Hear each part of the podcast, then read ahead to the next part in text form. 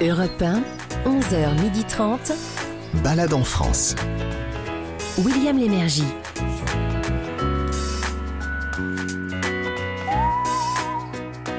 Madame, monsieur, soyez les bienvenus à Balade en France. Vous avez rendez-vous aujourd'hui, comme chaque dimanche d'ailleurs, sur Europe un, avec des personnes remarquables qui font vivre des sites répartis sur l'ensemble du pays et dont on ne parle pas suffisamment ici au comité d'organisation de Balade en France. Et oui, on fait des réunions hebdomadaires. Bon. Euh, alors, mais quand je parle de sites, euh, euh, plusieurs sortes de sites. Par exemple, pour commencer, un ensemble hors du commun qui, à l'occasion des fêtes, propose des activités spéciales et qui permettent de découvrir ou redécouvrir des lieux parfois oubliés. Par exemple, ça se passe à Amboise. Ce lieu mérite d'y aller impérativement, si c'est déjà fait, mais retournez-y, c'est le Clos Lucé. Là, vous savez où Léonard de Vinci a vécu les trois dernières années de sa vie, avec dans sa valise, si j'ose dire, la Joconde. Juste après, direction l'Alsace, euh, un lieu qui correspond bien aux fêtes de Noël, c'est la maison Lips, où l'on a groupé tout un univers autour du pain d'épices. Voilà, c'est un musée, puis un atelier aussi de fabrication. Après, nous irons en Normandie, dans le Pays d'Auge. Alors, c'est particulier aujourd'hui, parce que c'est dans l'intérieur des terres. C'est moins connu que, que les villes cousines de, de la côte. Et là, c'est dans le village de Cormeilles, cher, mais très cher, à un distingué collaborateur de cette émission. Ben oui, une fois n'est pas coutume. Euh, Gavins Clémenté Ruiz a, a des sympathies pour ce village et pour cause. Et puis en plus, vous découvrirez grâce à lui une église rare. Et vous verrez pourquoi. Après ça, Matt Pokora. Et ben oui, il vient, il vient pour raconter les belles années qu'il a passées à Strasbourg. Oh ben il l'a quitté à dix-huit ans, hein, il est resté longtemps là-bas. Euh, et vous l'entendrez au micro de Daniel Moreau. Pour la balade de plein air, on vous emmènera à la montagne, à Pralognan-Lavanoise, en Savoie, pour euh, apprendre à construire. Euh, c'est un igloo, pourquoi on fait ça ? Ben c'est parce que c'est un divertissement, c'est une chose assez inédite, voilà, comme au pôle Nord, une activité originale, bien encadrée, rassurez-vous. Vous aurez droit aussi à une balade sémantique avec Sarah Draghi, à la recherche d'expressions régionales dont on ignore souvent le sens, mais après qu'on vous l'a dit, on sait beaucoup plus clair. Et on terminera avec une balade culinaire, aujourd'hui, alors la Soca. Euh, niçoise, mais qui a colonisé bien d'autres régions. Voilà, ça c'était un sommaire, euh, rapide j'espère, voici la même chose, mais en détail.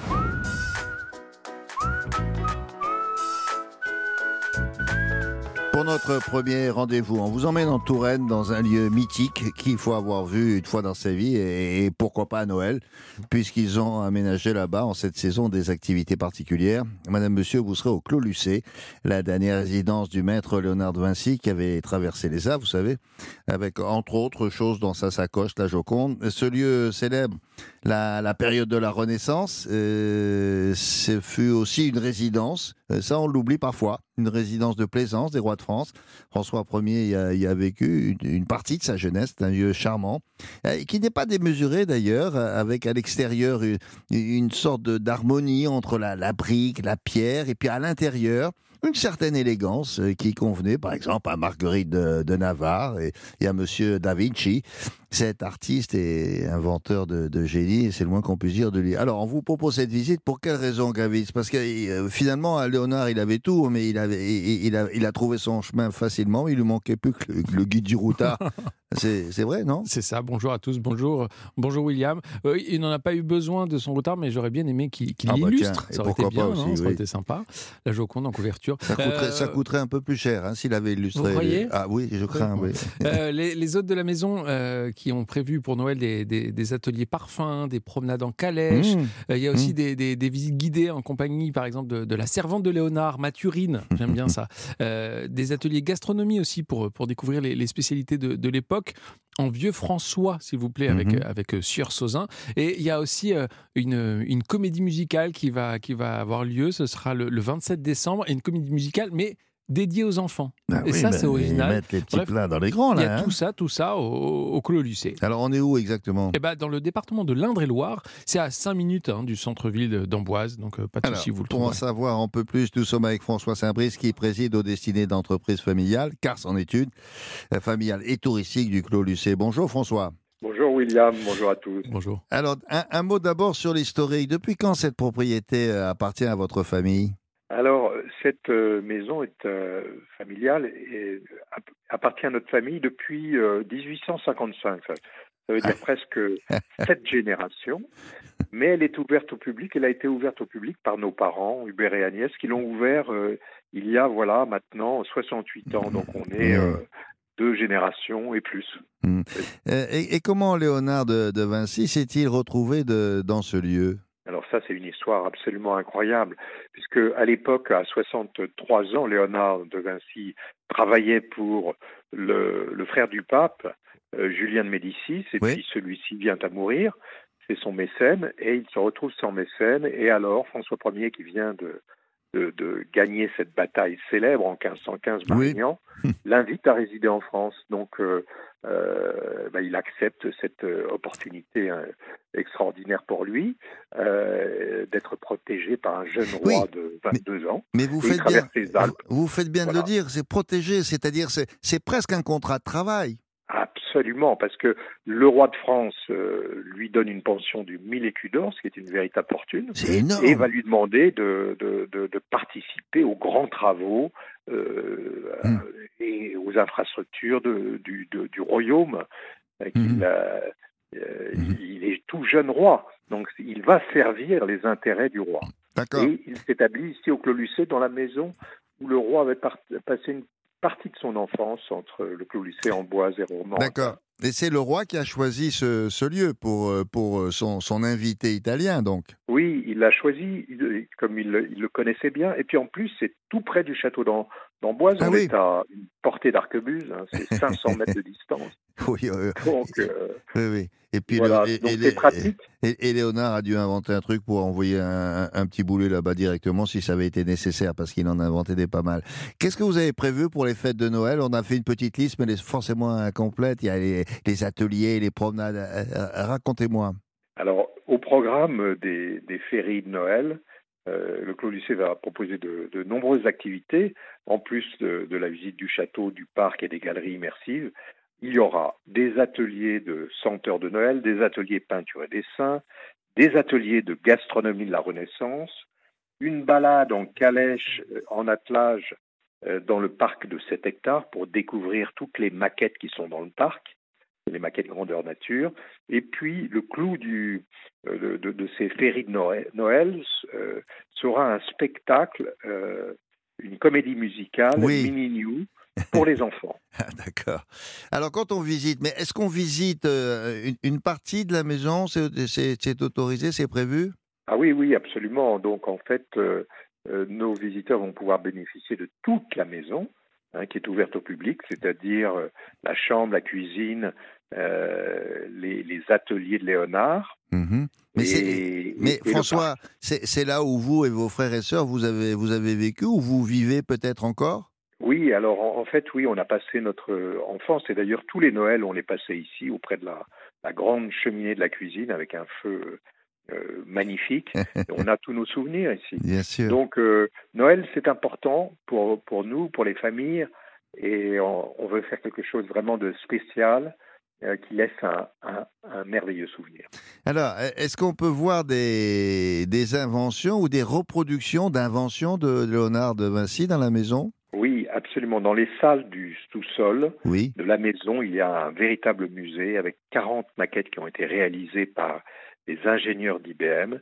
Euh, fidèlement, euh, on a reconstruit les, les, les, les machines d'après les dessins originaux de Léonard de Vinci. Oui. Et dans le parc euh, Leonardo da Vinci, qui est mmh. un parc naturel de sept hectares magnifique, traversé par une rivière, il y a euh, une collection des, des cinq ponts que Léonard a réalisés, euh, des machines volantes, euh, des roues à écureuils, et tout ça est manipulable. Donc euh, on peut vérifier les intuitions de Léonard en euh, franchissant ces ponts, euh, oui. en utilisant ces machines. Mais ce qui, ce qui me frappe, c'est ça, c'est que les ingénieurs d'I B M, ils ont construit ça, mais ce ne sont pas que des maquettes, ça pourrait, ben, ça, ça fonctionne, quoi, ça aurait pu fonctionner. Et c'est là, le génie, c'est, c'est là le génie de cet homme-là, quoi. Euh... Absolument. Et on a fait des animations trois D qui permettent vraiment euh, bah, de mettre en mouvement oui. euh, et, et de vérifier ah, ça, ses ça, intuitions. C'est incroyable. Donc ça, ça, ça aide à comprendre euh, l'intuition de Léonard. Et c'est, j'allais dire, c'est un gars qui nous manque, un Léonard. C'est fou, aujourd'hui, il aurait du boulot. Hein.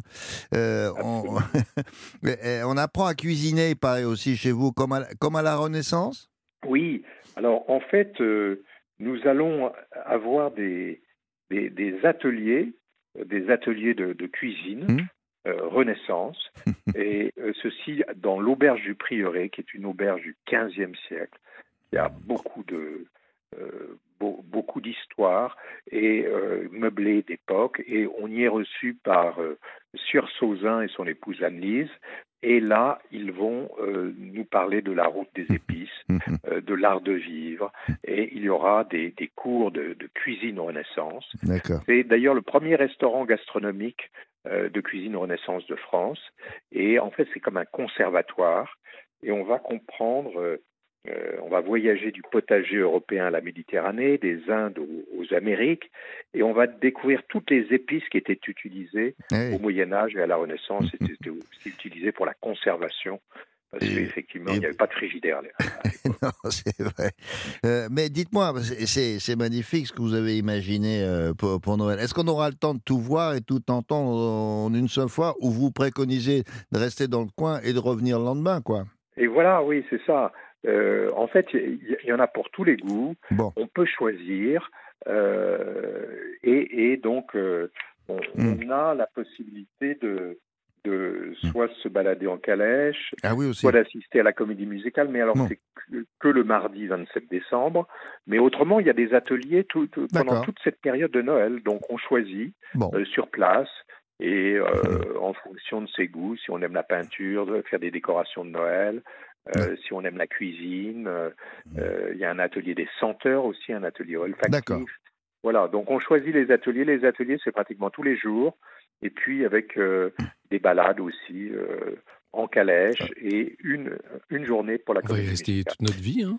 Euh, merci beaucoup, François. Ça se passe au château du Clos Lucé, c'est à Amboise. Euh, bravo pour toutes ces animations, pour faire vivre cet endroit euh, unique en France. Je vous souhaite une excellente journée. Au revoir. Merci. Bonne journée à tous. Au revoir. Au revoir. Alors, euh, Gavin, c'est facile pour aller à Amboise? Ah oui, oui, c'est hyper facile. Et on peut se garer à côté du château, euh, du Clos Lucé. C'est ouvert tous les jours de neuf heures à dix-huit heures. L'entrée coûte dix-huit euros pour un adulte, douze euros cinquante pour un enfant de plus de sept ans. Et il y a même des forfaits famille si vous le souhaitez. Et il faut ajouter trois euros cinquante, quatre euros cinquante en plus du ticket par activité et par personne selon Alors, les ateliers que vous aurez choisis. On l'a dit avec euh, François Saint-Brice, euh, on peut dormir dans le coin, puis après, vous faites une balade dans la région, vous revenez, il y, y a toutes sortes d'activités. Exactement. Et, et on va où si on veut manger ou dormir? Eh bien, je vous conseille l'Iris des Marais, là aussi. Qu'est-ce que c'est beau. L'Iris des Marais, c'est dans une vieille maison du quinzième siècle. Il y a des colombages, il y a un joli jardin et beaucoup de charme. À partir de soixante euros pour deux personnes.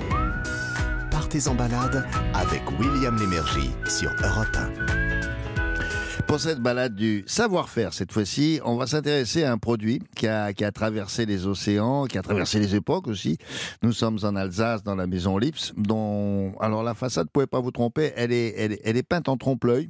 Et, et ça déjà c'est original, mais c'est pas fini, parce que dans la boutique vous allez découvrir tout un, tout un univers dédié au, au pain d'épices. Et il y a dans ce lieu, il y a le musée du pain d'épices et de l'art populaire en Alsace, mais bien d'autres choses encore, cher Gavins, dont le, le surnom était à, à l'armée, euh, quand il a fait ça. On l'appelait le gourmand. J'ai fait que les trois jours. Euh... Il a fait ses trois jours, mais, c'est vrai. Hein, ouais, c'est vrai, c'est vrai. J'étais un des derniers à le faire. On disait qui c'est, lui, c'est le gourmand. Eh ben voilà, mais c'est, c'est resté. Vous avez raison, et ce surnom n'est pas usurpé du tout. On m'entend régulièrement. Euh... Bref, dans cette maison, vous croiserez un fournil installé dans une grange du dix-huitième siècle, mais aussi un atelier de fabrication artisanale mmh. de pain d'épices, où vous verrez en fait de très très près comment les professionnels travaillent. Et bien sûr, il y a le magasin à la fin. Vous l'avez dit. Bon, alors euh, où sommes-nous? Très Alors, précisément. On, la Maison Lips, elle est située, William, dans, dans le Grand Est, hein, c'est comme ça qu'on nomme cette région, euh, en plein cœur de Guertwiller, dans le département du Bas-Rhin. Et grosso modo, on est à une demi-heure euh, de Strasbourg. Bon, alors nous sommes en ligne. Euh, Michel, bonjour. Euh, dites-moi comment je dois prononcer votre nom. Bonjour.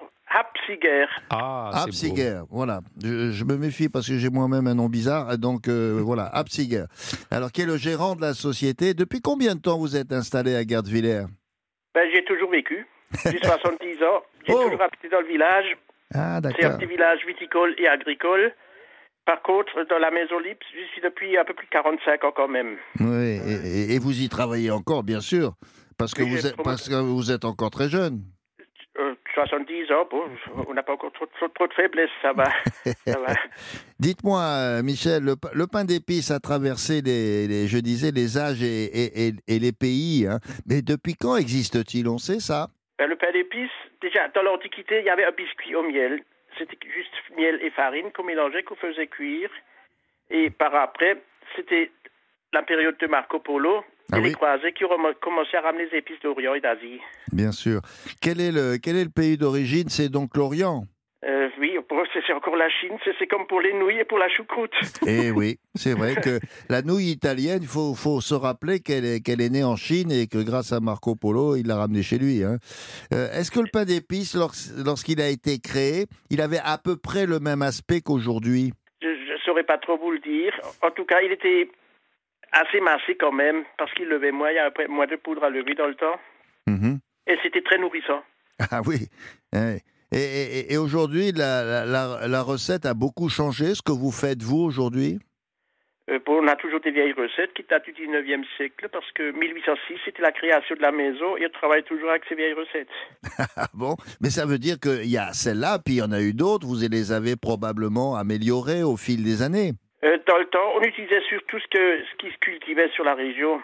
On faisait du pain d'épices avec des pommes sèches, des poires sèches, des couettes, des noix, ce genre de choses. Mmh. Mais actuellement, on fait toujours avec des fruits, des différents fruits confits, et même avec du gingembre à ce moment. Mais alors, comment ça se fait que la, la tradition euh, de, de, du pain d'épices, ben, ça vient beaucoup euh, d'Alsace finalement. Pourquoi ? Pourquoi chez vous ? On en faisait aussi dans d'autres régions, mais l'Alsace est probablement, probablement la région la plus connue pour ce qui concerne le pain d'épices. Mmh. Alors, Parce qu'à que... l'époque, oui. on en faisait à Dijon comme à Reims. Oui. Et ah. même à Reims, quand il y avait le couronnement de roi, on servait du pain d'épices. Ah. Nous, on fait du pain d'épices de Reims. Oui, mais on, je, je voulais simplement demander, le pain d'épices oui. qu'on a servi à Reims pour le couronnement du roi, mais on le mangeait quand ? On le mangeait en entrée, en plat ? Non, c'était en, en dessert. C'est, c'était en dessert. Ah, c'était un dessert, d'accord. Mais oui, c'était une gourmandise. De toute façon, le, le pain d'épices, c'est une des premières gourmandises. On avait tout le pain d'épices, mmh. avant le chocolat et le sucre. Oui, bien sûr. Euh, c'est, c'est, à l'époque, c'était un pain euh, populaire ou c'était un pain bourgeois ? Ben, c'était surtout pour les bourgeois. Parce que durant tout le Moyen-Âge, c'était essentiellement les, les religieux, c'est-à-dire les, les moines et les nonnes qui préparaient ça. Mmh. Ils en vendaient aux gens riches, c'est-à-dire les bourgeois, les seigneurs. Mmh. Et ils fournissaient, paraît-il, aussi aux hôpitaux pour recaquer les anémiques. Pour requinquer les anémiques. Oui, parce que les, les épices, c'était considéré comme des médicaments à l'époque. Eh, ouais. Ah oui, c'est vrai, oui, bien Par sûr. contre, c'était horriblement cher. Ah, bah, Sous l'époque donc. de Louis quatorze, Louis quinze, deux grammes de poivre étaient aussi chers que deux grammes d'or. Alors, eh, à, eh. à cinquante-deux mille euros, le, le lingot, ça, ça fait cher de la soupe. Est-ce qu'on peut voir que des, des, des, des artisans, vos collaborateurs, travaillaient euh, sur place ? On peut voir une fabrication de pain d'épices chez vous ? Oui, parce qu'il y a, il y a trois choses. Chez nous, il y a le magasin de vente qui oui. donne sur la rue. Et à l'arrière, au rez-de-chaussée, il y a l'atelier où produit le pain d'épices. Et les gens peuvent assister, peuvent, enfin, peuvent pas assister, peuvent voir comment ça se passe aux horaires de travail. Et au premier étage, au-dessus, il y a le, le musée du pain d'épices d'un ah, populaire alsacien. C'est bien ça, le musée. Ça, c'est, ça... c'est tout dans le même bâtiment. Et c'est combien d'années de collection dans ce musée ? Ça, ça a toujours été ma passion. Après le travail, ça fait cinquante-cinq ans que je collectionne. J'avais quinze ans quand j'ai commencé. Mais vous collectionnez quoi, Michel ? Tout ce qui se rapporte déjà à ce qu'on boit, qu'on mange, le pain d'épices, les traditions alsaciennes. Et là, ça, ça va presque à l'infini. Oui, c'est vrai. Il y a aussi un, un Stub euh, chez vous ? Oui, oui Qu- la, la fameuse Stub alsacienne. Qu'est-ce que c'est ? Alors, c'était l'intérieur typique de la maison alsacienne de Plaine. C'était la pièce principale. Elle mmh. faisait office de salle à manger, salle de séjour, chambre à coucher. C'était souvent la seule pièce qui était chauffée avec la cuisine. Et qu'est-ce que vous vendez le plus en boutique pour terminer ? Dites-moi. Ben, euh, en, en pain d'épices, on vend beaucoup de bonhommes. Mmh. Le, oui. le fameux bonhomme de pain d'épices. Mmh. En cette période, enfin ces derniers temps, beaucoup de Saint-Nicolas. C'est un pain d'épices assez plat, avec une effigie de, de Saint-Nicolas. Et sinon, on fait des, des, des blocs, c'est-à-dire du pain d'épices euh, qui est connu un peu partout ailleurs, le pain d'épices épais. Il y a du nature à l'ancienne qui a beaucoup de succès parce qu'il est moins sucré que les industriels. Et sinon, on en fait avec différents fruits. Et ce qui est un peu la mode chez nous, c'est surtout les, les pains d'épices en forme de cœur avec des inscriptions souvent. Oh, ça c'est pour, c'est pour vous, William. Mais c'est gentil, bien sûr. Merci, hein, c'est la maison Lips.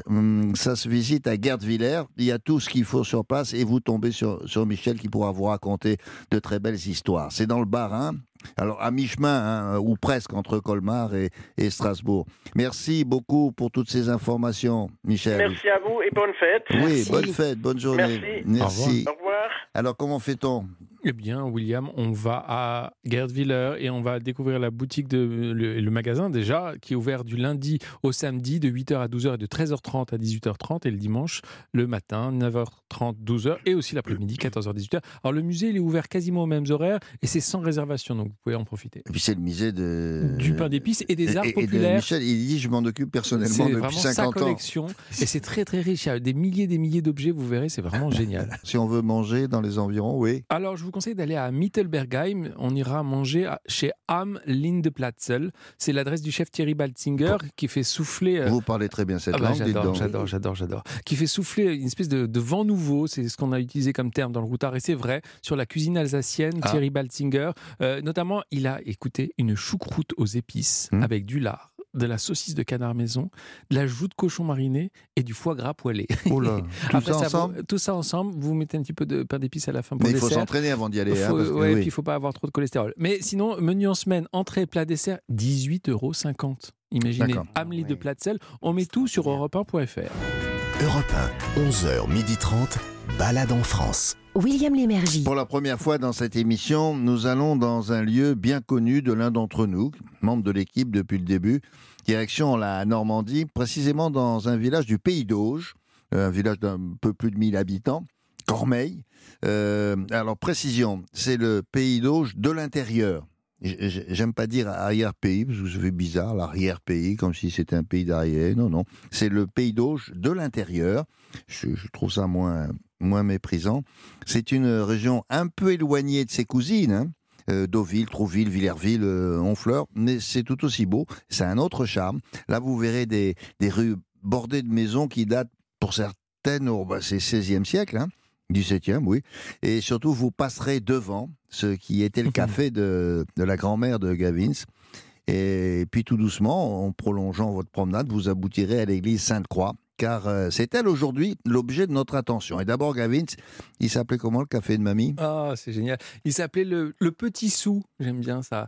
J'ai retrouvé des photos ce, ce week-end. Petit Sou, ça veut dire le quoi ? Petit sou, bah, c'était le petit sou que vous laissez sur le comptoir euh, en payant votre café le matin, euh, avec les tripes à la mode de Caen, et cetera. Bref, c'était le café de ma grand-mère Élise, vous l'avez dit, à Cormeilles, dans l'Eure. Et c'est vrai qu'on euh, on connaît un peu plus la partie Calvados dont vous avez parlé, euh, le, le Deauville, Trouville, Pont-l'Évêque, mais c'est parti autour de Cormeilles. Et est magnifique et mérite vraiment le détour parce que c'est très vert, c'est vallonné, il y a des paysages variés et on est, euh, bah on est à trente kilomètres de Deauville, donc oui, euh, pour, arrêtez-vous en chemin. Pour moi, c'est symbolique de, du Pays d'Auge. Ce qu'on appelle le Pays d'Auge, et pourquoi il est remarquable et tout le monde le connaît, parce qu'il c'est très vallonné. C'est, c'est très ça. vallonné, il y a plein de petits cours d'eau, plein de petits ruisseaux, il y a l'Eure qui est juste à côté, donc c'est vraiment super beau. Et, et d'un Profitez-en. kilomètre à l'autre, c'est très différent. C'est exactement ça. Alors ça, c'est pour la, la situation. Maintenant, nous sommes en ligne avec Pascal Cauche, qui est le maire de la ville et président de l'Office de tourisme.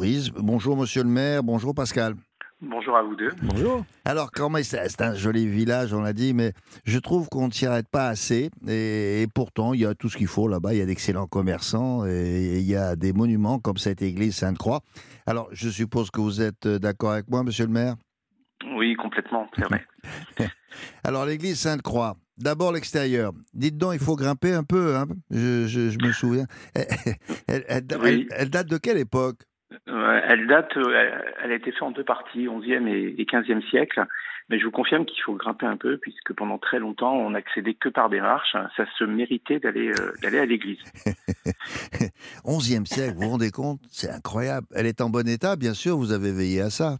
Alors, on, on veille depuis des, des générations à cela, même si elle a dû être restaurée au, au dix-neuvième, parce que pendant la Révolution française, ils ont eu la bonne idée de s'en servir comme poudrière. Et voilà, ah. ça l'a un peu détériorée. Oui, les révolutionnaires de, de l'époque, les, les curés, ils n'aimaient pas trop. Mais enfin, bon, ça, c'est une autre histoire.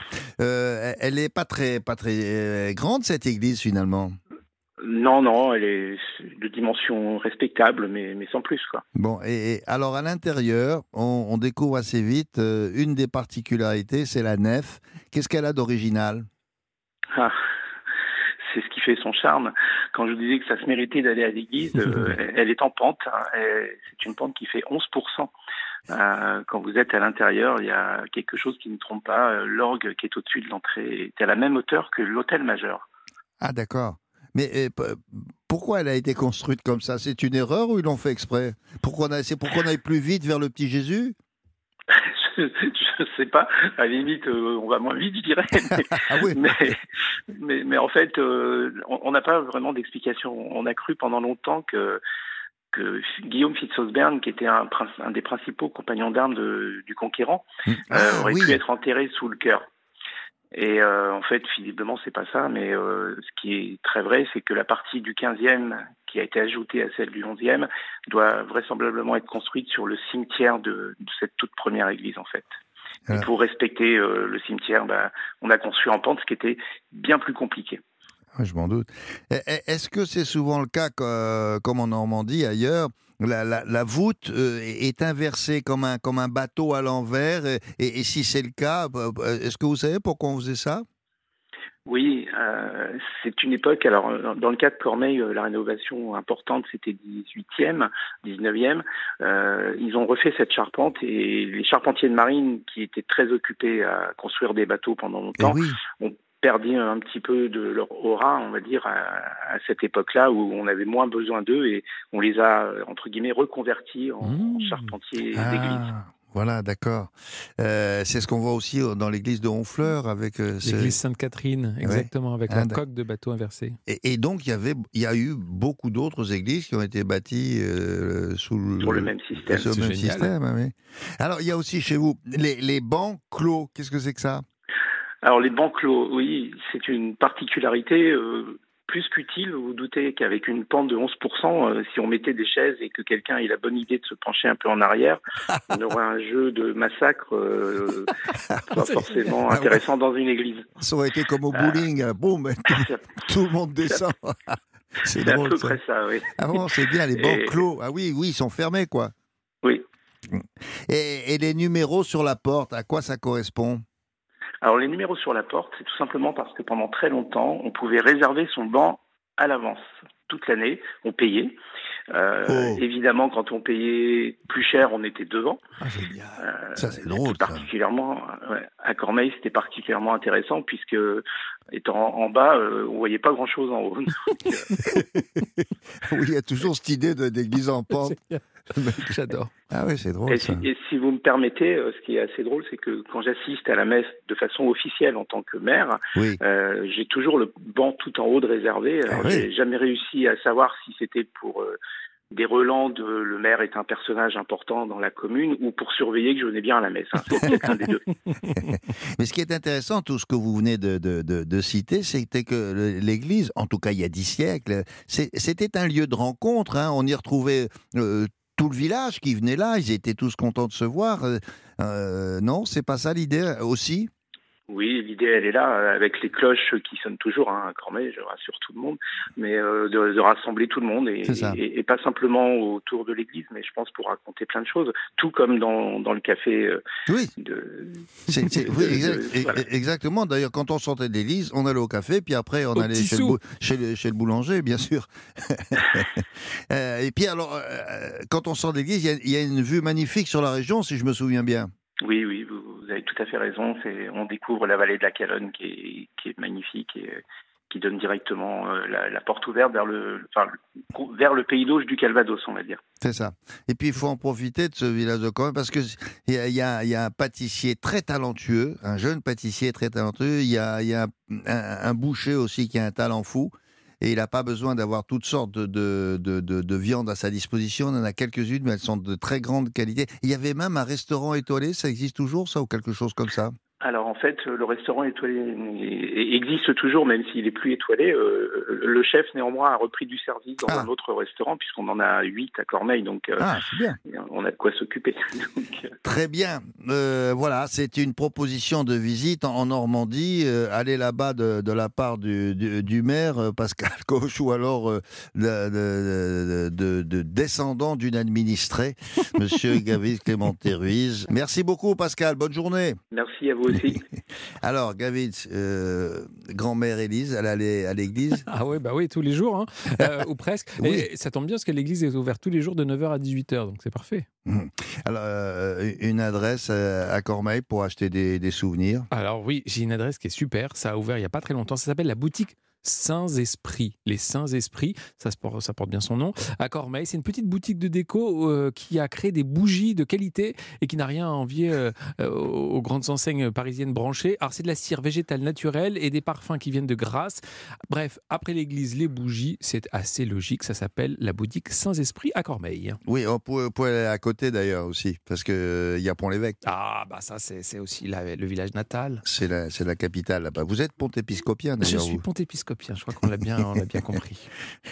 Bon, alors je vous propose euh, d'entendre maintenant les, les confidences d'une personnalité qui, comme chaque dimanche sur Europe un, se, se transforme en guide touristique pour, pour une région, pour une ville euh, qu'il ou elle affectionne. Euh, aujourd'hui, c'est Strasbourg, euh, où le chanteur Matt Pokora a vécu jusqu'à ses dix-huit ans. Il connaît bien et il se confie à Daniel Moreau. Balade en France sur Europe un.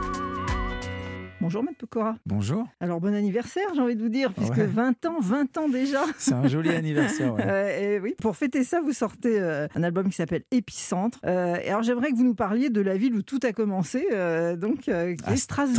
Strasbourg, ouais, c'est ça. C'est, c'est vraiment ma ville. Je dis toujours ma ville parce que je suis très attaché à, à cette ville, euh, parce que j'ai toujours euh, porté haut et fier les couleurs de, de ma ville. Des, des, des pop stars d'ailleurs. Euh, je pense que ceux qui me regardaient à l'époque en deux mille trois. Je me rappelle, j'avais toujours des t-shirts Strasbourg soixante-sept ah oui, pendant toute la compétition. Et donc, euh, du coup, c'est vrai que ça a créé aussi c- c- c- un, un vrai lien avec, euh, avec les Strasbourgeois, les Strasbourgeoises, parce qu'il y avait cette fierté de voir un, un enfant du pays fier de, de, de, de sa ville, de ses origines. Et, euh, et du coup, euh, j'ai, j'ai toujours euh, essayé de revenir un maximum à Strasbourg. De, et aujourd'hui, voilà, j'essaie de transmettre ça à mes enfants en les emmenant chaque année au marché de Noël. C'est la tradition avec la famille, aller manger la tarte flambée et, et, euh, et se balader dans les rues de Strasbourg. Ouais. C'est ça, parce que là, on est à l'approche de Noël, et c'est vrai qu'aller y passer au moins une journée, le marché de Noël, l'Alsace, c'est vraiment une, une vraie tradition. Oui, l'Alsace, c'est magnifique. Parce qu'il y a aussi le marché à Colmar, ouais. et cetera. Enfin, il, il, c'est vraiment une tradition chez nous, et ce qui, ce qui rajoute du charme, c'est toutes ces, tous ces bâtiments, ces maisons à colombage, avec le bois apparent, et cetera, ce qui donne encore plus de charme euh, aux illuminations de Noël. Et donc, euh, donc voilà, Strasbourg, euh, c'est sûr que moi, j'ai, j'ai eu la chance de grandir là-bas. J'étais à l'école au centre-ville, je devais traverser un marché de Noël à chaque fois que je rejoignais ma mère à la sortie de son travail. J'ai grandi dans ces odeurs de vin chaud, euh, de bretzel, et cetera. et, et, euh, et les lumières de Noël, voilà, ça fait partie de ma vie. C'est quelque chose qui est très, très important pour moi. Ouais. Parce qu'il faut imaginer, moi j'ai eu la chance d'y aller une ou deux fois. C'est vraiment la ville entière qui joue le jeu. C'est euh, chaque petite rue, euh, chaque commerce euh,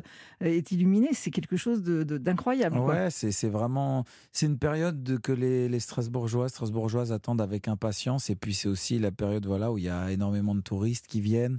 Et donc, euh, donc voilà, c'est un peu notre fierté. Et c'est vrai qu'on parle beaucoup Strasbourg pour, pour cette magie de Noël. Et voilà, c'est, c'est, c'est clair que, que pour les enfants et les plus grands, c'est toujours euh, passer une ou deux journées, une soirée surtout, pour, pour ouais. vraiment profiter des lumières un maximum. C'est toujours, voilà, c'est, c'est toujours aussi magique. Alors on connaît évidemment la cathédrale qui a une histoire incroyable. On connaît dont ils ont la... refait l'éclairage en plus il y a quelques années de ça, ah. qui est c'est, c'est une œuvre d'art. Même le soir, c'est, c'est magnifique avec les éclairages. Ouais. Un mot sur la petite France parce que c'est, c'est quand même quelque chose de particulier. Bah, c'est plein le... de petits canaux. Enfin, comment on peut décrire ça ? Il y a le charme aussi. Voilà, la petite France, c'est que vraiment il y a le charme du, du vieux du vieux Strasbourg en fait. Et puis à côté, voilà, on a on a le l'Île qui passe, donc le, le cours d'eau qui passe et qui euh, qui euh, qui rajoute aussi un peu ce charme avec tous les petits ponts. Mmh. Comme ça, qui passe d'un côté du centre-ville à l'autre. Je me lasse pas en fait de Strasbourg. Les origines, la famille, c'est l'essentiel. Et justement, Épicentre, ça, ça dit bien ce que ça veut dire. Cet album pour les vingt ans, vous vous recentrez sur, sur l'essentiel. C'est ça, l'album, c'est vraiment euh, Épicentre. C'est, voilà, c'est la source d'énergie, d'où part la source d'énergie. Et, et, et, et en ce qui me concerne, c'est vraiment ma famille, c'est mes enfants, c'est ce nouveau rythme de vie que j'ai depuis quelques années maintenant. Et du coup, voilà, c'est revenir à l'essentiel. Et c'est un peu le logo de cet album. C'est une main qui met ouais. le doigt sur l'essentiel. Mais merci, je vous souhaite des bonnes fêtes de, de fin d'année. Vous et c'est aussi. Vous qui nous faites un cadeau, puisqu'il y a cet album Épicentre.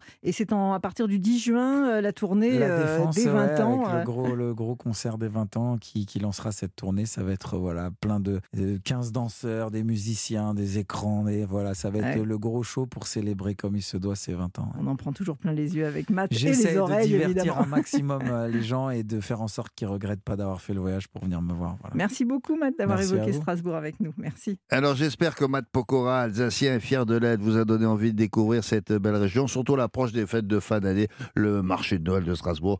On, on, on l'a dit dans une émission précédente, et bon, il est célèbre. Europe un, onze heures trente.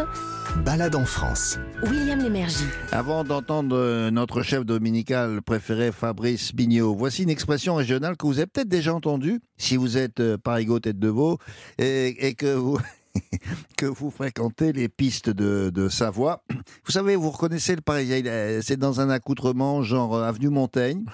Et, et, et ça fait beaucoup rire les, les locaux, les montagnards du coin là. Alors Sarah Doraghi, qui parle toutes les langues et les dialectes de France, va vous dire pourquoi, euh, de quoi il s'agit surtout. Euh, bonjour Sarah. C'est, alors prenez, il faut bien le prononcer. Hein. Oui.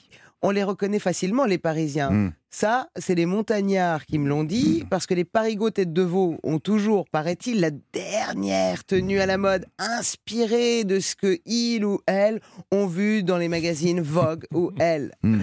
Alors aujourd'hui, ce sont des vêtements, comme on dit, dans les milieux branchés oversize, mmh. donc beaucoup trop large, ce qui signifie surdimensionné, quoi. Plus proche du bibendum Michelin que d'un skieur. Alors donc, c'est-à-dire... Il faut que vous ayez avec vous, pour faire le Parisien, mmh. un petit jean, un petit jean délavé, mmh. un peu troué à des endroits stratégiques, mmh. des moon boots signés d'un célèbre couturier italien, évidemment. Et eh bien, euh, dans les deux cas, de toute façon, les Savoyards, alors, on va vous appeler les Monchus. Les Monchus. Monchus. Les Monchus. Les Monchus. Les Monchus. Alors comment ça s'écrit, j'en sais rien, mais ça se prononce en tout cas. Ah, les Monchus. Alors, ah, mon... Moi, je dirais que sur le U de la fin, donc à Monchu, il oui. y a un accent circonflexe. Oui, d'accord, voilà, Monchu. Monchu. Hein. Allez, mais il faut le dire un petit, avec l'accent, un petit, un, alors, la bouche un peu dire, pincée. C'est Monchu. Oui, voilà. En fait, c'est ça, c'est comme ça que ça là se prononce. Êtes, Monchu, on dit Monchu, oui. mais en fait, ça se prononce comme ça. Monchu. Pourquoi ? Ça vient de cette espèce de, de, d'accent chuintant, euh, snob, euh, de celui qui habite Neuilly, vous voyez, donc, euh, mais il adore venir dans les stations de ski, il adore dire « Ouais, j'ai quarante-huit heures, je suis parti skier, euh, ouais. j'aime faire ça ». Donc, monsieur, ça vient de monsieur, genre « Ah là là, monsieur, pardon, monsieur a beaucoup de travail, monsieur oui. arrive de Paris ». Mais on ne dit pas monsieur, on dit euh, « monchu ». Un monchu, euh, un monchu, mais parce qu'on se moque de lui, parce euh, qu'il fait toute traviole, mais il est persuadé d'être dans le vent, d'être plus professionnel. Et c'est qui, lui, là-bas là. Ah oui, si c'est un ah bah c'est un Monchu, bah bien sûr. Faut pas se tromper, un Monchu. Le Tour de France de la gastronomie, c'est dans Balade en France sur Europe un. Le chef Fabrice Mignot, alias le fabuleux Fab, c'est comme ça que toutes les filles de Toulouse l'appellent. Et, et, il s'intéresse aujourd'hui à une galette Qui est, qui est née dans le Midi, mais qui s'est fait connaître partout en France parce qu'elle est très simple et très bonne. Alors, ça s'appelle la Soca à Nice. C'est un pilier de la cuisine euh, locale avec euh, quoi ? C'est une galette qui est assez fine, euh, à base de, de farine de pois chiche. Je me suis pas trompé, j'espère. Bonjour Fabrice, comment ça va ? Bonjour William, bonjour à tous. On a, on a une idée de, de, mmh. de quand on peut la dater, la oui. Soca ? Oui, alors en fait, on va dire que c'est une forme dérivée de la farinata, qui est une galette à base de farine de pois chiche que les Italiennes déjà faisaient dorer au four depuis le Moyen-Âge, pour vous dire que... Ah, ça ne doit pas dire, effectivement. Ça ne doit pas dire, le truc. Hein. Donc, euh, ensuite, ça, évidemment, le temps passe, ça devient un plat, et dès le quinzième siècle, à Gênes, elle, elle, elle se popularise. Et ensuite, comme justement la République de Gênes possédait de nombreuses colonies, et dont Nice... Ah oui. Et ben, tout ça s'est monté, hop là, et ça a terminé euh, vers chez nous. Bon, à très Nice. Bien. Euh, euh, mais elle s'appelle partout, tout le temps, la Soca ? Ah ben, ben voilà, c'est qu'en fait, quand, quand on cherche un peu, parce que moi je connaissais de base la panisse. Enfin je me disais, mais quand j'ai eu la recette, j'ai dit mais c'est une panisse en fait. Et la panisse c'est à Marseille. Les ingrédients sont un peu dosés différemment, mais c'est la, la, la même recette. Mmh. Et euh, du côté euh, de Toulon, on appelle ça la cade. En fait, c'est quasiment la même recette que euh, dans le pourtour méditerranéen, on se partage, euh, jusqu'en Italie, avec la farinata, donc on l'a dit en Ligure, la panelle en Sicile, euh, et après même, je sais qu'en Inde, ils la font aussi, euh, ils appellent ça la, le dal. Un dal, euh, oui, bien sûr. Un dal, oui. Avec la coriandre dessus et des, des petits légumes. Donc en fait, voilà, et ça, ça voyage, euh, mais c'est à Nice qu'elle est vraiment rentrée dans le patrimoine culinaire sous le nom vraiment de Soca. Mais là-bas, bon. C'est quand même très, très ancré. Bon, d'accord. Euh, mais euh, à l'origine, c'était fait pour qui, ça? C'était bah, co- comme la plupart des recettes régionales, un plat de pauvre. Euh, bah, les ingrédients, hein, c'est pas très cher. Euh, beaucoup vendu par les mar- des marchands ambulants, mmh, euh, mmh. apprécié des ouvriers, des pêcheurs, des dockers, voilà, de tous ceux qui bossaient dur, hein, mmh. parce que c'était un casse-croûte très, très ah, nourrissant. Ah oui, d'accord. On pouvait mettre ça dans la sacoche en partant au boulot. Eh oui. Quand vous allez voir la recette, vous allez comprendre que c'est ça, ça tient au corps, quoi. Ouais. Et ce que ce que ce que j'adore moi avec cette recette, vraiment, c'est que euh, aujourd'hui, quand on va à Nice dans les marchés, on le mange un peu comme ce qu'on appelle de la nourriture de rue, donc de la street ah, food, oui, oui. qui a été récupérée par. Et aujourd'hui, la street food, on voit de tout qui nous viennent partout, des hamburgers, des trucs un peu de partout, euh, des kebabs, des tacos. Et là, c'est ça peut plaire à des gens un peu plus jeunes, justement, parce que ça se mange avec les doigts, oui. comme de la street food, mais c'est régional. Et ça, j'adore. Oui, moi j'ai vu ça dans les assiettes. Il y a de l'huile, on trempe un peu et Exactement. on mange ça comme ça. Hein ouais, ouais, bien sûr sur les marchés. Euh, sur et les du marchés. coup, ce qui est bien, c'est qu'on peut voir des. Euh, Des, des, des, des, des gosses avec ça dans la main et tu te dis bon, c'est quand même mieux qu'un petit burger, quoi. Ouais. C'est assez, euh, c'est pas mal, quoi.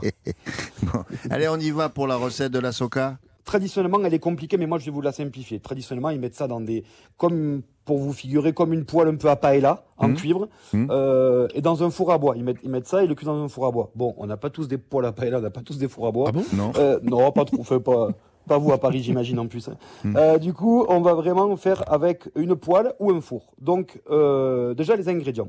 deux cent cinquante grammes de farine de pois chiche, de l'eau, de l'huile d'olive, du sel et du poivre. Pour faire plus simple, euh, c'est pas possible. Ouais, basta. Mais là, non. ce que vous allez faire, c'est, euh, c'est combien euh, quatre, huit personnes huit personnes huit personnes C'est bon. compliqué de la faire pour... pour Pour moins, parce que vous avez, il faut qu'il y ait un peu d'épaisseur. En mmh. gros, si on fait trop fin, ça va ressembler à une crêpe et c'est pas bon. Mmh. Si on fait trop épais, ça va ressembler à une espèce d'omelette végétale, c'est pas bon non plus. Voilà, il faut que ça soit, euh, qu'il y ait deux centimètres, quoi, deux à trois centimètres, quoi, de, d'épaisseur.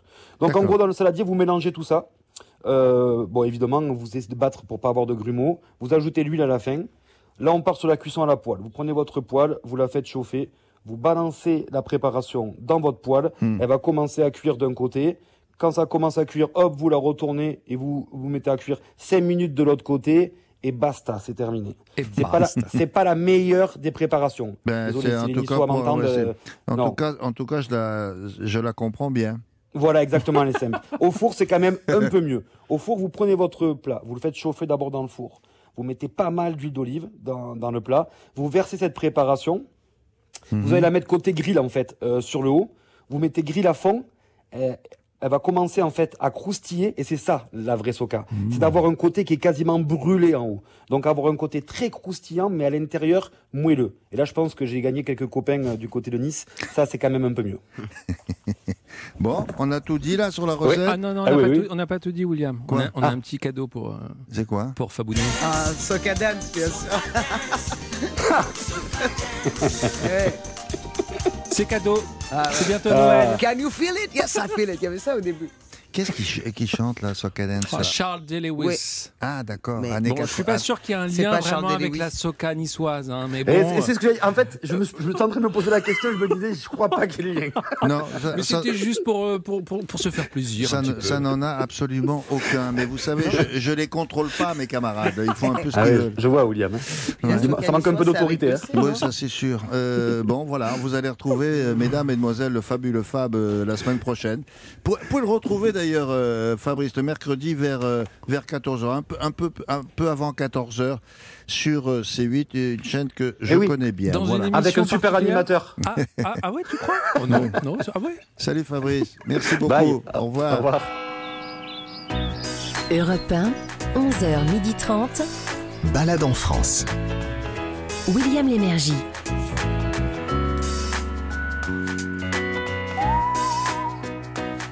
Effectivement, comme vient de vous le dire cette jeune femme, vous écoutez Balade en France sur Europe un, autrement dit, l'Observatoire National des Sites et Activités qui méritent votre curiosité. C'est ça. Ça s'appelle comme ça. C'est un peu long, oui. Mais bon.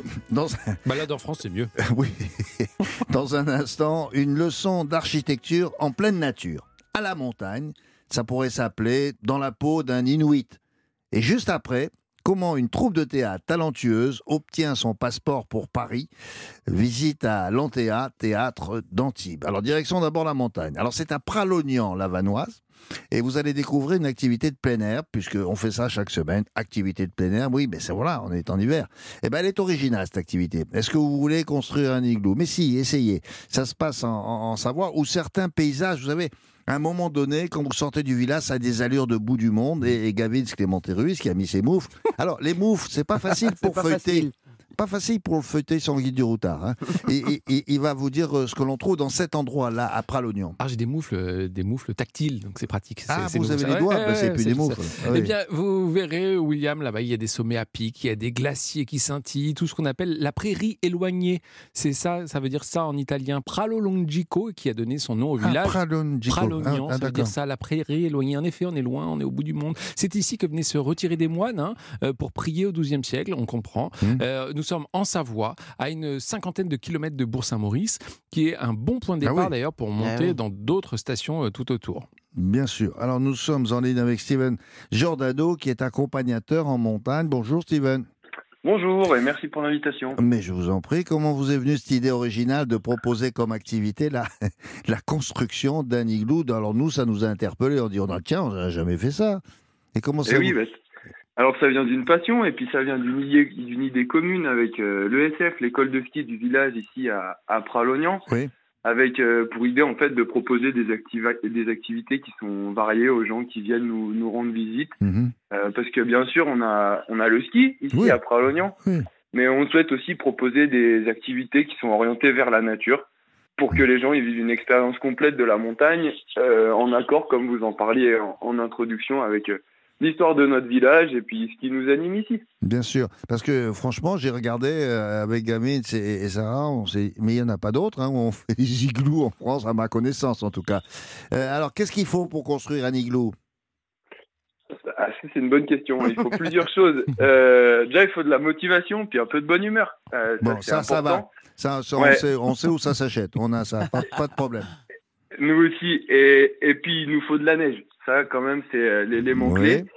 Et puis, un petit peu de technique. Il y a un peu de technique et c'est pour ça que les encadrants, euh, moniteurs ou accompagnateurs ici à Pralognan, on est là pour vous, pour essayer de, de mettre en sauce tous ces, tous ces ingrédients et faire un, un bel igloo. Oui, mais comment on fait pour faire des briques en glace ? Parce que moi, quand je vois un igloo, je vois des, des, des, des briques, des, des gros rectangles. Là, c'est de la glace. Oui, tout à fait. Alors, y a, y a... Alors c'est, des, c'est de la neige. Oui. Euh, exactement. Et il y a deux techniques. Euh, soit on fait comme les Inuits, comme on a tous déjà vu, hein, si, si on a une neige qu'on peut qualifier de froide et sèche, mmh. euh, comme on retrouverait dans le Grand Nord, en Arctique, et ben là en fait on utilise une scie à neige, on découpe des blocs et puis on monte en fait en une architecture en spirale pour construire notre igloo. Et puis ben nous on n'est pas en Arctique, donc des fois on a une neige qui est pas euh, qui n'est pas aussi froide, aussi sèche, oui. qui est un peu plus humide. Voilà, on a des conditions un peu plus variées. Oui. Et donc là, on retrouve notre âme d'enfant, euh, où on a beaucoup d'entre nous, on fait des châteaux de sable, et ben là, on fait des, des briques de neige avec des sortes de bacs. Euh, ah, d'accord. Et on, des bacs de neige. Ah, on, et vous la tassez dans le, dans le bac, c'est ça ? Exactement. Et c'est là où, euh, finalement, le travail d'équipe euh, prend tout son rôle, en fait. Chacun a un petit rôle, on remplit nos bacs. Mmh, et puis on, on, on construit notre igloo comme ça. Ouais, c'est assez sympa, ça plaît bien aux gens. Ouais. Alors là, là le, le, l'igloo, il a combien de, de, de, de diamètre et combien de hauteur ? Eh ben alors ça, ça dépend euh, un peu de la, de la taille de notre groupe pour, euh, pour construire l'igloo. Mais disons que l'idée, c'est de rentrer au moins à trois ou quatre assis dedans. Donc euh, on doit avoir un mètre vingt de haut à peu près. Et okay. puis... Et voilà, c'est ça. Mmh. Bah, il en faut hein, de la brique. Hein. Il faut de la brique, c'est sûr. Ouais. Mais alors, entre explique... quatre-vingts et cent, on avait compté l'année dernière. Ah bon ? Ah, ah oui. Ouais. Mais alors, moi, ce qui m'a toujours frappé, c'est le coup de le, de, le toit arrondi. On fait des, des briques. Ah. Rondes, euh, on, on, comment, comment on fait avec la brique, là ? Ah oui, c'est beau ça. Hein, ces toits arrondis. C'est, c'est, ça, ben ça oui, rappelle oui. vraiment les Inuits. Alors, eh ben, pour faire ces toits arrondis, déjà, euh, c'est là qu'intervient la technique et c'est là où, en fait, dès le départ, on construit notre igloo en spirale. Et chaque bloc, on le sculpte pour le faire en fait euh, ah.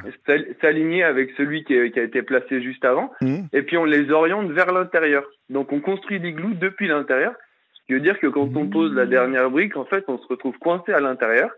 Et donc on va devoir, on, on va devoir creuser, on va devoir euh, scier l'entrée pour pour la faire. Et puis après, il y a un, un travail à l'extérieur. Hum. Euh, de lissage et de sculptage. Ah, c'est marrant le... ça. Vous, ouais, le, ouais, vous, ouais, vous le terminez de l'extérieur, donc vous êtes enfermé, vous sciez la porte d'entrée qui devient porte Exactement. de sortie. Qui devient Exactement. porte de sortie. Exactement. On n'a jamais perdu quelqu'un à l'intérieur. C'est génial, ça, ça, on dirait, on les, on dirait un dessin animé de Tom and Jerry. D'accord. Euh, ah ouais. et, et quand on a fini euh, l'igloo, mais qu'est-ce qu'on fait? oui. On s'assoit dedans, euh, il fait froid ou pas? Alors déjà, on est, on est fiers de nous, hein. C'est une belle réalisation qui demande un petit peu de travail.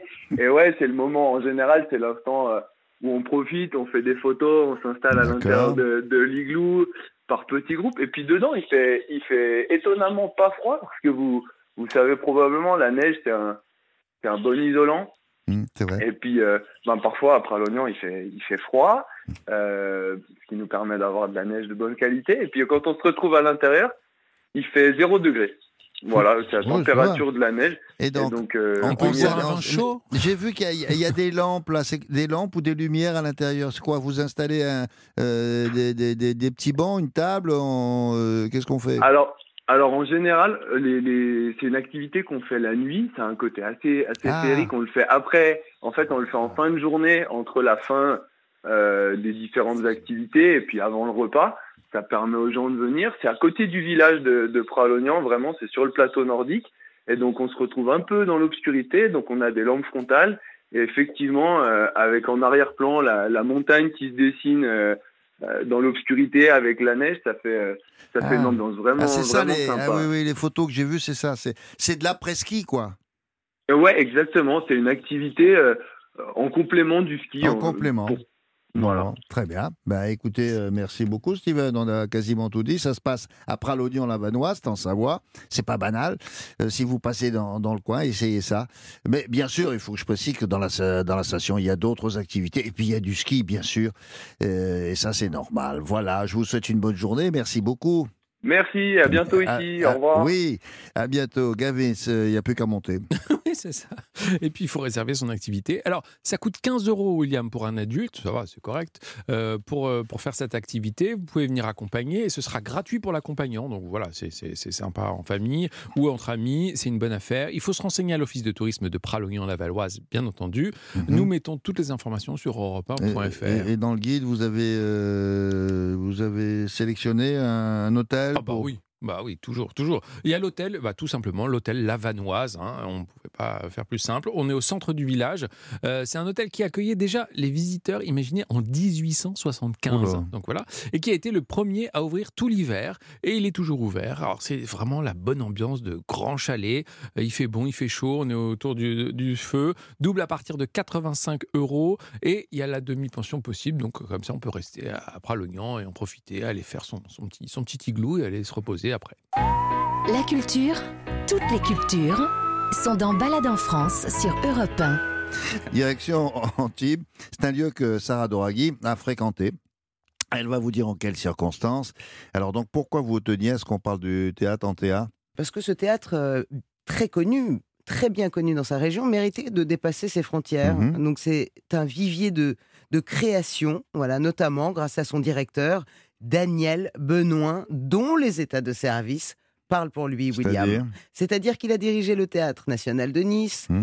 il a dirigé le Centre euh, Dramatique de Saint-Étienne, et il y a neuf ans, il a entamé l'aventure d'Antibes. Alors, mmh. devant lui, une tâche immense l'attend, tout, ou presque, est à faire. Donc, des amis artistes vont l'aider au, au, au tout début, et puis, mmh. euh, depuis, bah, les plus grandes pièces euh, s'y succèdent, euh, se succèdent sur la scène, et je parle aussi de création. Vous vous rendez compte qu'il y a, au-delà euh, des pièces qui sont euh, simplement euh, jouées sur scène, c'est-à-dire produites ailleurs et simplement montrées euh, à Antibes, il y a quinze productions ou coproductions par an. C'est leur, énorme. Leur création. Donc. Leur propre création, mmh. voilà, et leur propre production ou coproduction. Donc, par exemple, pour célébrer les cent ans de Raymond Devos, Daniel Benoin a créé Il a la côte de Vos, joué sur place à Antibes, et ça va monter euh, comme une grande à Paris pour ah se ouais. retrouver sur la scène, attention, du prestigieux théâtre Édouard sept. Oh là. Alors, certains pourraient dire « Ah, mais c'est formidable, euh, euh, ils ont beaucoup de chance de monter euh, leur, leur spectacle à Paris. » Pas du tout, c'est le contraire, c'est Paris qui a de la chance, je vous le dis. Parce que c'est, il a tellement tous les talents, parce que Daniel Benoît, il est directeur de théâtre, mais il est également metteur en scène et il est également comédien lui-même. Mmh. Euh, donc, il est un peu euh, au théâtre ce que vous êtes à l'audiovisuel français, William, une parcelle de patrimoine. Et quand je dis que je travaille avec vous depuis longtemps, la foule se lève pour Willy, euh, si, si. Eh bien, pour Daniel, c'est pareil.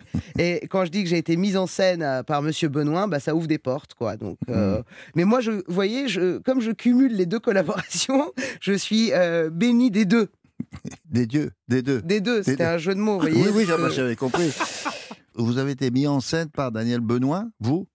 Oui, oui. Bah, écoutez, euh, il a fait appel à moi. Euh, il m'a dit, euh, voilà, écoute, euh, je, je, j'ai monté... Euh, d'abord, j'ai joué mon spectacle. Hein. Vous savez que j'avais un spectacle oui. euh, que oui. Isabelle Nanty avait mis en scène. Oui. Je l'ai joué au Théâtre Antea ah. euh, il y a quelques années. Oui, oui. Mais au-delà de ça, Daniel himself, en personne, m'a demandé de venir interpréter quelques textes de Raymond DeVos. Il m'a même dit, alors je, je, je, voilà, je veux pas euh, dénoncer, ouais, je veux, je veux pas, euh, voilà, mais, je, mais je... bon, quand même, il m'a dit, euh, euh, je ne sais pas ce que ces textes deviendraient sans toi, euh, ni ce que je deviendrais sans toi, euh, ni ce que je lui dis. Oh là là, attends, écoute, Daniel, cal- d'abord calme-toi, je ne supporte pas te voir malheureux comme ça. Euh, va te passer un peu d'eau sur le visage, j'arrive. Et ça s'est passé exactement comme ça. Vous pouvez lui demander. Eh ben, je vais me gêner, tiens. Euh, on est en ligne là avec Daniel Benoît, il nous entend. Bonjour Daniel. Ah. Bonjour. Bon, mais dites-moi, c'est vrai ce qu'elle dit, Sarah, là où elle pipote un peu? Ah non, mais c'est totalement vrai. Je veux dire, j'étais à genoux. J'ai fait, j'ai fait le, le, le chemin anti-Paris à genoux pour la voir. Ah, ça fait mal, hein? Ah oui, oui, ça fait c'est mal. Comme, euh, c'est comme aller à Canossa, c'est comme aller... Euh, oui, vous êtes, vous, êtes un, vous êtes un pèlerin de, de, de Sarah Doraghi. Vous. Exactement, exactement. Mais, racontez-moi comment ça s'est passé, vos débuts au, dans, dans, dans ce théâtre-là. C'est vraiment, il y avait beaucoup de boulot à faire? Bah, il n'existait pas, quoi. C'est-à-dire que moi, j'ai, je, je l'ai créé. Enfin, c'est Jean Leonetti, le maire d'Antibes, qui a financé, bien évidemment, avec mmh. tout, tout, toute la région. Mais je veux dire, euh, voilà, c'est, c'est moi qui ai démarré. Donc, c'était un peu étonnant pour moi parce que, en fait, c'est la première fois que je dirigeais un théâtre où je choisissais le personnel. Ah bon ? euh, D'habitude, j'arrivais comme directeur et puis mmh. j'étais en général le plus jeune et je veux dire celui qui... qui arrivait le dernier, quoi. Donc, c'était un peu compliqué. Là, là, c'était plus simple. Et donc, on a réussi, effectivement, à être, depuis en dix ans, là, on a réussi à peu près à être le deuxième ou le troisième théâtre de France en fréquentation. Ah c'est oui, pas mal. Ah oui. De France, vous dites, ou... ou de ou... France, de France. De ah France. Bon ah, c'est... Après la Comédie française, je vais peut-être laisser les Célestins à Lyon, mais je ne suis pas sûr. Mmh. Mais euh, est-ce qu'au début, quand vous êtes arrivé, il euh, y avait une, une, une idée directrice, vous savez, du genre, bon, alors ici, je vais monter tel genre de spectacle, ou, ou alors vous dites, bon, alors, allez, j'y vais au radar, allez. Non, si vous voulez, ce qui était sûr, c'est que jusqu'à présent, j'avais dirigé tous les théâtres avec des, des comédiens permanents. Oui. C'est-à-dire que j'engageais à l'année, et cetera. Et là, je ne l'ai pas fait, et ça a changé ma perspective, puisque avant tout, je suis quand même metteur en scène, mmh. et donc je me disais, qu'est-ce que je vais faire dans ce théâtre, quoi, moi, oui. comme metteur en scène.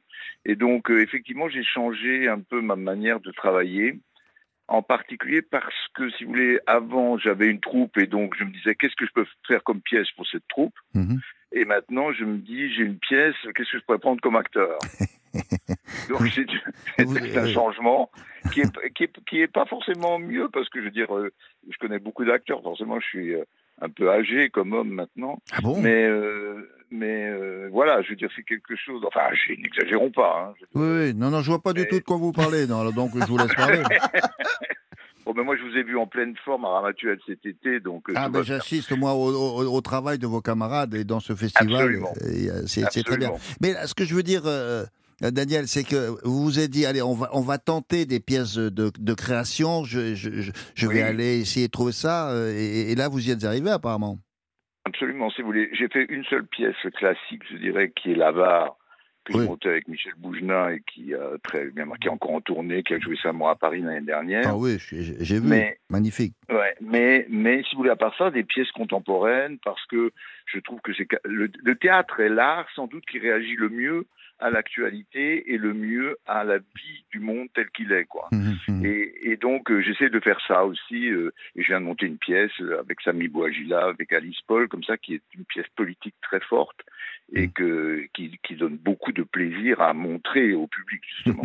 Alors pendant le Covid, vous avez dû ramer, comme tout le monde, bien sûr. Mais alors comment on fait dans des périodes difficiles comme ça pour attirer le spectateur? euh, C'est c'est pas simple. Non, alors écoutez, au bout de cent vingt-cinq mille remboursements de billets,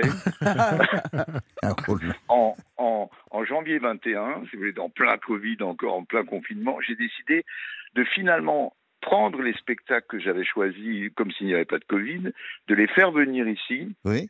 de prendre cinq caméras, de tourner en direct le spectacle oui. et de l'envoyer à tous mes abonnés chez eux. Ah, d'accord.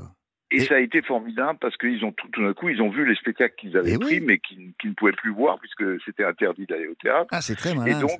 voilà. Et j'ai fait ça. Et une deuxième chose, c'était que le confinement s'est arrêté en vingt et un toujours. J'ai fait une deuxième chose que j'ai jamais fait de ma vie, que je referai, j'espère plus jamais, c'est que j'ai fait des spectacles supplémentaires gratuits.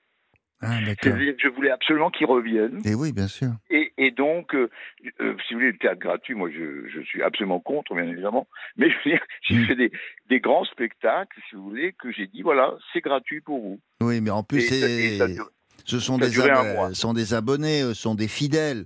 Donc, ils, des fidèles, ils, ils vous ont pas, ils vous ont pas trahi. Alors, les plus grands viennent ici. D'ailleurs, on en a un exemple, puisque Sarah Doraghi est venue chez vous. Mais déjà il, deux fois. On, on, on, on, deux fois. On m'a dit que vous attendez Isabelle Adjani avec quel spectacle? Alors, Adjani avec son spectacle sur Marilyn Monroe. Ah oui. Euh, le trois et le quatre janvier, elle joue, elle vient ici et on est très heureux de la recevoir. Ah. Comme on vient de recevoir cette semaine Isabelle Huppert, Oula. qui était mani- magnifique dans son spectacle sur le Marquis de Sade. Bah c'est parfait, il vous manque plus que Catherine Deneuve et vous aurez les trois là. Hein. Oui, absolument, absolument. Je travaille. Bah alors, euh, merci beaucoup, Daniel. Je vous dis à bientôt, donc, dans, Mais... dans la capitale avec toute votre troupe. Et, absolument. Et Sarah, évidemment, un dernier mot à vous dire. Bisous, Daniel. Oui, non, mais je voulais, euh, je, je voulais surtout vous donner un peu le programme, parce qu'à partir de fin janvier, il y a la Côte de Vos sera donc au théâtre Édouard sept. Isabelle Adjani, euh, Daniel l'a dit, début janvier, mais aussi Biancali, le quinze et seize décembre. Mmh. Le chanteur M, le seize décembre. Jacques ouais. Gamblin, le dix et onze janvier dans la pièce Harvey. Fallait pas le dire avec Pierre Arditi, Evelyne Bouix, et puis il y aura Daniel Benoît.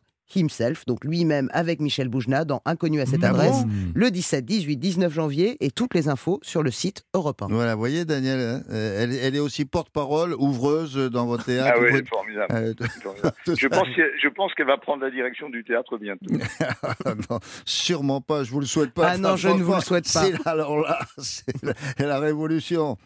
Merci beaucoup. Ah, vous savez me parler. Hein. Merci beaucoup en tout cas. Merci, merci, merci William. Merci, merci Daniel. Ça. Au revoir, bonne journée. Alors, pour ceux qui n'auraient pas été là au début d'émission, qui voudraient réécouter en podcast, voici un petit récapitulatif des sites que nous avons visités. Allez, avec vous, Gavin. Voici ce que nous avons découvert aujourd'hui, William. Nous avons assisté aux féeries de Noël. C'était au Clos Lucé, en Indre-et-Loire. Et Dieu sait si elles sont nombreuses, là. Exactement. Dans le Bas-Rhin, on a aussi appris à faire du pain d'épices, hein, grâce à la maison Lips, à Guerdwiller. En Normandie, dans l'Eure, nous avons approché Dieu au plus près, grâce à l'église de Cormeilles, dans le joli village. L'église de... en Ouais, dans ce joli village du Pays d'Auge. Et enfin, à Pralognan-la-Vanoise, en Savoie, on a appris enfin à construire un igloo. Ah, on ne savait pas oui, encore d'accord. le faire. Maintenant, mmh. on sait le faire. Enfin. Parce que, enfin. en fait, c'est ça que vous vouliez faire dans la vie. C'est ça. Constructeur de igloo. Euh, vous pas savez vous désormais que, aussi, euh, grâce à cette émission, que si vous êtes un Parisien déguisé qui arrive sur les pistes là-bas en Savoie, on va vous appeler, tiens, voilà le Montchou. Le, le Montchou, ça veut dire le, le monsieur le, qui se la pète un peu. Voilà. Et on vous avait appris la recette de la soca, ça c'était à Nice, grâce à notre chef Fabrice Mignot. Vous avez entendu les confidences de Matt Pokora sur quoi? Sur la ville de Strasbourg. Et puis vous venez de découvrir le théâtre Antea d'Antibes, qui fait l'inverse de ce qui se passe actuellement. C'est-à-dire que c'est avec sa pièce qu'il va aller à, à Paris. Et ça, c'était à l'instant avec sa Sarah Doraghi. Mais cette émission n'existerait pas sans Marie Jacquet et Christophe Pierrot. Donc on vous donne tous ensemble rendez-vous dimanche prochain, c'est à onze heures sur Europe un pour cette nouvelle balade régionale. Passez un bon dimanche, à la semaine prochaine. Balade en France sur Europe un.